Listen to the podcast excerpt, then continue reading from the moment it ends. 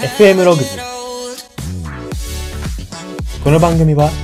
Look at You ログズの提供でお送りします。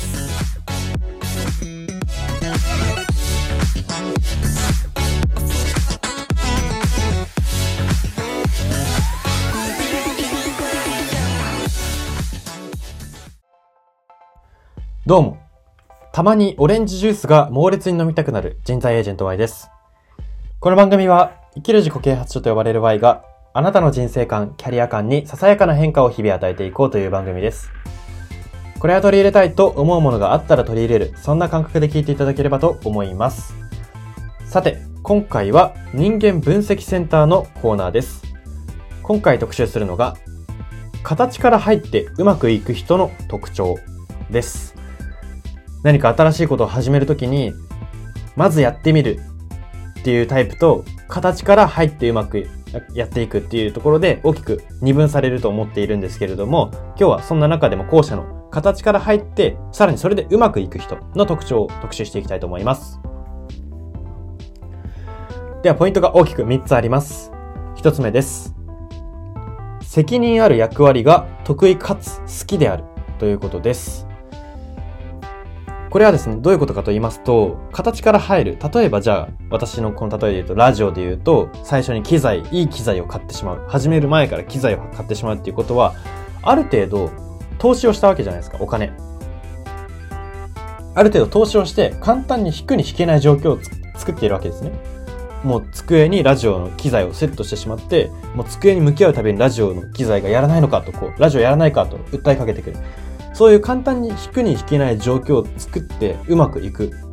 そういう、ということはですね、責任感に突き動かされて動くこと、頑張ることを得意で好んでいるということがあると言えるんですね。責任感じゃないですか。この投資したからやらなきゃいけないみたいな。これって別に、あの、全く思わない人は思わないと思うんですよ。別に投資したってやめて、やめたらいいじゃん。嫌だったらやめたらいいじゃん。で、嫌だったらやめるとかあるから、こんそんな高額のもの買う必要ないじゃんって思ったりする人もいると思うんですけれども、この何か新しいことに取り組む上でやっぱ大事なのは自分の性格と向き合うことなんですよ、実は。その、新しいことやろうと思ったら、新しいことのために何かとかって考えてしまうんですけど、まず自分の性格を見つめることなんです。結果的に、じゃあ、例えば私のラジオですけれども、私も形から入るタイプなんですけれども、この機材を最初に買ってしまって、結果的にこうやって続いてるわけですけれども、じゃあ、私がその、中途半端な微妙な機材とかを買って、このラジオやってたらもしかしたらやめてたかもしれないですし、で、やめて、やめてっていう、こう、中途半端なものを買っていろんなものに手を出してたら、結果的に投資は高い、高くてしかもリターンがないっていう状況で終わった可能性があると思いますし、なんなら高いと思っています。なので、これは、本当性格によります。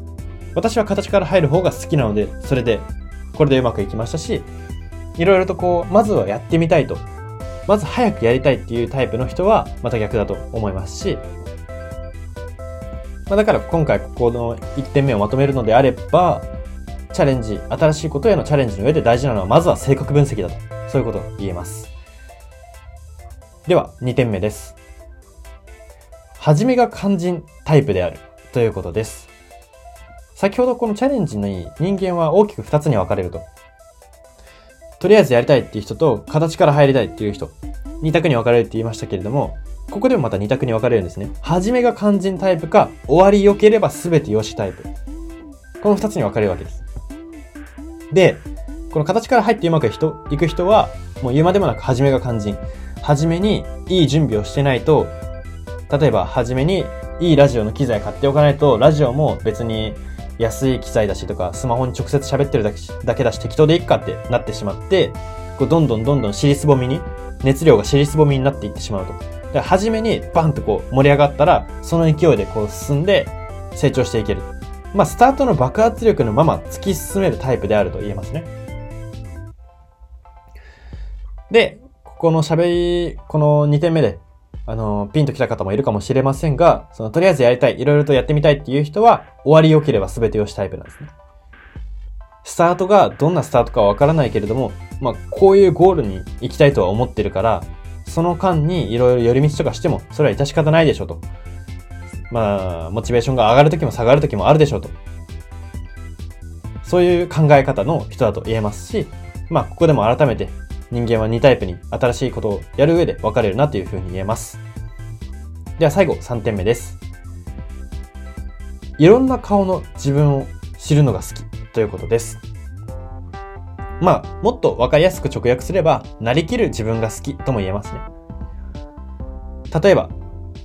こう、料理を始めようと思って、いい料理道具を買ったら、料理人になったような気持ち、仕草とかまでこだわって、料理人だったら、なんかこの、なんて言うんですか？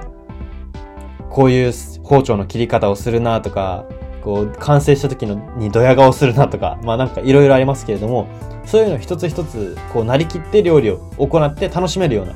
そんなタイプの人がこの形から入ってうまくいく人の特徴であると言えますね。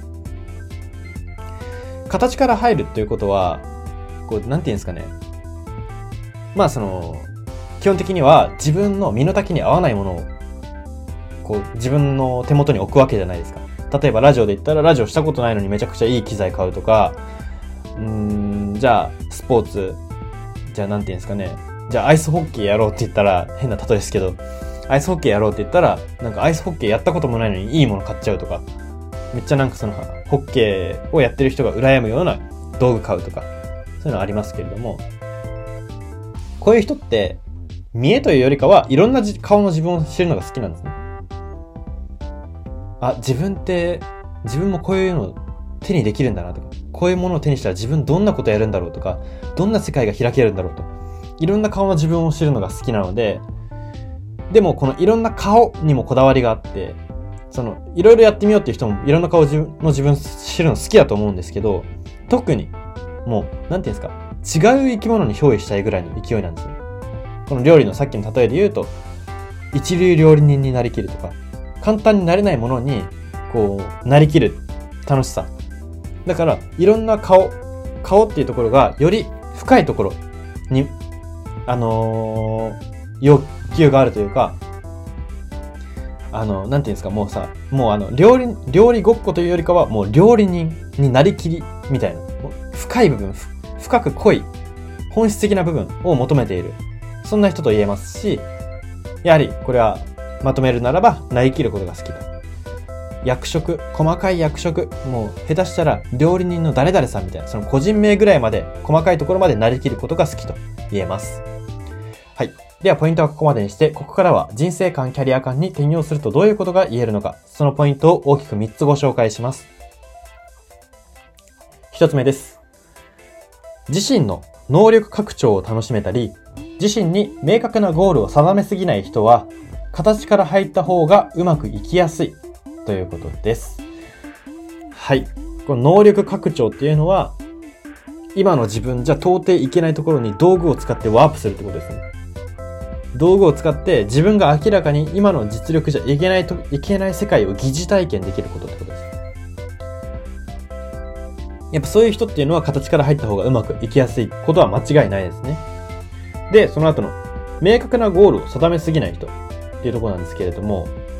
ゴールを明確に定めるってことは、急成長とか、身の丈の大幅グレードアップっていうのはないと前提して計算してるということなんですよね。だって今定められるゴールって、今の自分ベースで考えられてるわけじゃないですか。急成長した自分ベースでは考えてないので、ある程度予想がつくところに定めるんですよ。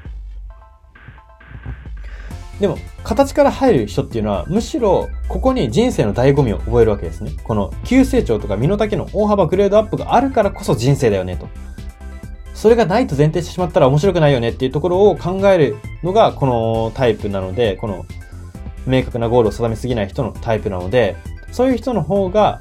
こう、まあまあ、一発逆転っていうと、言い方はいいのか悪いのかわからないですけど、一発逆転面白いじゃんって思える人はやはり形から入った方がうまくいきやすいと言えます。では、ポイント二つ目です。形から入ってうまくいく人にとって、身の丈というのは合ってないようなものと認識されているということです。形から入ってうまくいく人っていうのは、先ほど言った言葉で言うと、能力拡張、能力を広げることが日常的になってるんですね。日常的に能力拡張ができているこのタイプの人にとって、身の丈を測る方法っていうのはもう麻痺しているし、諦めてるんですね。諦めているも同然な感じになってしまうわけです。なぜなら、こう、大幅グレードアップとか急成長、一発逆転みたいなことを狙って、たまにこう、うまくいくわけじゃないですか。それ何回かやってれば。それで、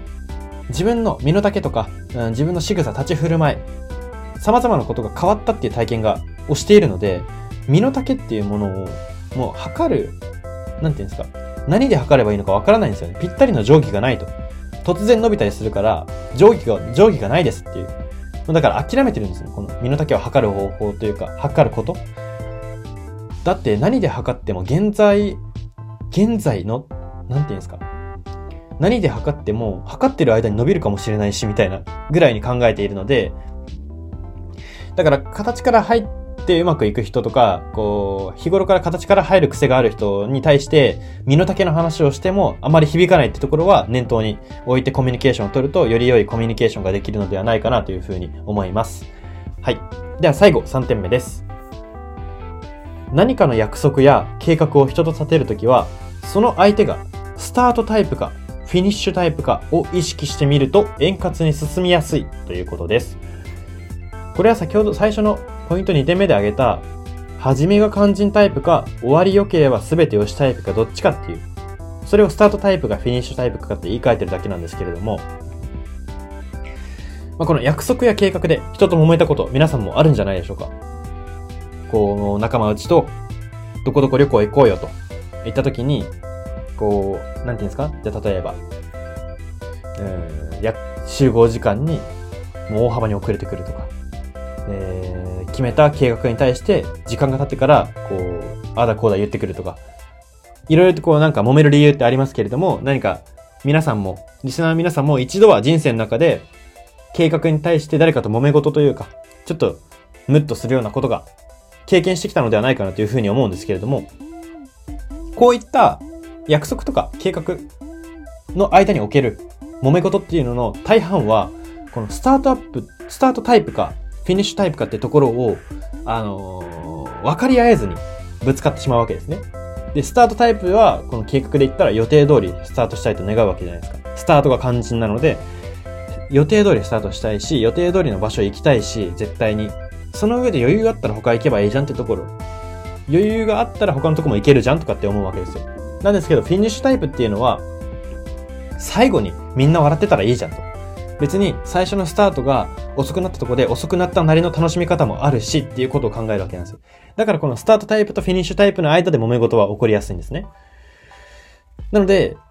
まあ、人とグループと計画とか約束を立てるときは、このスタートタイプかフィニッシュタイプかっていうところを意識することが大切ですし、ここのか、スタートタイプとフィニッシュタイプの人が分かり合い、いかに分かり合えるかってところが大切ですし、もしどうしても、そんな、なんていうんですか、無理して頑張ったりもしたくないよと思う人なのであれば、スタートタイプはスタートタイプと、フィニッシュタイプはフィニッシュタイプと約束、計画を組む癖をつけることが、まあ、手っ取り早いと思います。人生で付き合う人をそういうタイプで選択していくことが大事かなというふうに思います。はい。そんな感じで今回は以上になります。今回は人間分析センターのコーナーで、形から入ってうまくいく人の特徴を特集しました。FM ログズ、今回の放送は以上になります。いかがだったでしょうか？実は今回の放送で、この FM ログズ、えー、100回目、100回目の放送を達成いたしました。